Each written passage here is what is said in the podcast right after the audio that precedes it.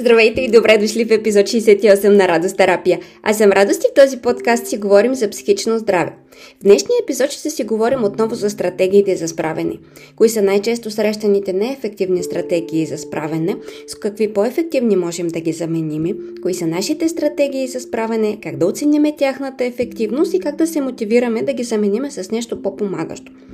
Представи си, че наблюдаваш себе си отстрани. Как се държиш, когато ти е трудно – какво ще ти направи впечатление? Какво правиш, когато стресът, напрежението и негативните емоции започват да ти идват в повече? Как се справяш, когато ти е трудно? Отговорите на тези въпроси те насочват към това, коя е твоята стратегия или твоите стратегии за справяне, ако са повече от една. Нека проверим нейната ефективност. С какво си мислиш, че ти е полезно подобно поведение?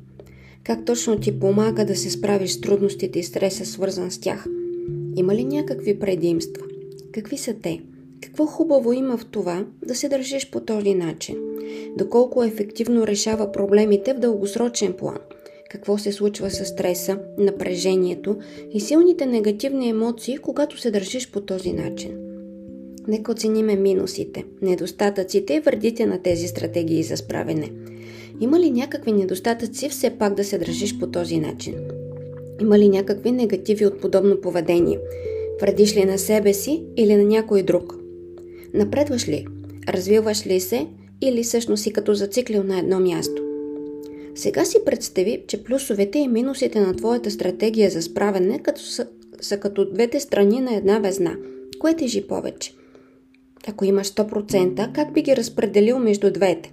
90 на 10, 80 на 20, 70 на 30, 60 на 40. Кое идва в повече? Предимствата или недостатъците на твоята стратегия за справяне? Ето кои са най-често срещаните непомагащи стратегии за справяне.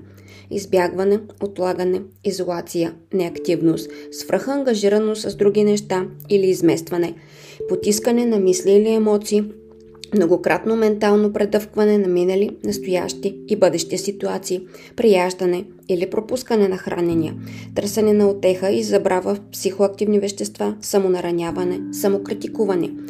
Някои от изборените стратегии за справяне присъщи ли са и за теб? Ето кои са списъка с някои по-ефективни стратегии за справяне.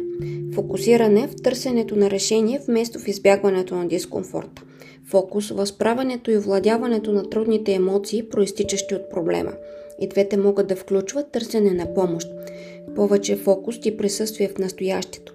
Често нещата, които ни създават силен стрес, са се случили или в миналото, или предстоят да се случат и това ни стресира. Дай своята енергия на настоящето, на актуалните задачки, проблеми, предизвикателства и радости. Приемане. Разбиране. Бъди по-мил, разбиращ и подкрепещ към себе си. Почивка. Понякога най-продуктивното нещо, което можеш да направиш, е да се почиваш. Остави стремежите да те водят. Нека твоите истински желания определят посоката на твоето развитие и поведение. Допада ли ти някоя от изброените стратегии за справяне? Какво ти хареса в нея? С какво смяташ, че би могла да ти бъде полезна? Как ще подобри тя твоя живот? Има ли нещо в нея, което да не ти пасва? Какви според теб са нейните недостатъци? Ако претегляш плюсовете и минусите на новата стратегия за справяне, кои ще са повече? Ако отново имаш 100%, как би ги разпределил? 90 на 10, 80 на 20, 70 на 30, 60 на 40. Сега да сложим и двете стратегии от двете страни на везната е да ги претеглим. Колко точки от 100 би дало на старата стратегия за справяне за ефективност и на новата стратегия за справяне? Да, знам, че новата все още не си е проверил, но колко предполагаш, че би могло да бъде? Как би могъл да вплетеш новата стратегия за справяне в следващата седмица? Как би могъл да я изпробваш на практика? Какви конкретни действия би могъл да предприемеш? Ще се радвам да ми пишеш и да ми споделиш. Чао и до следващия понеделник!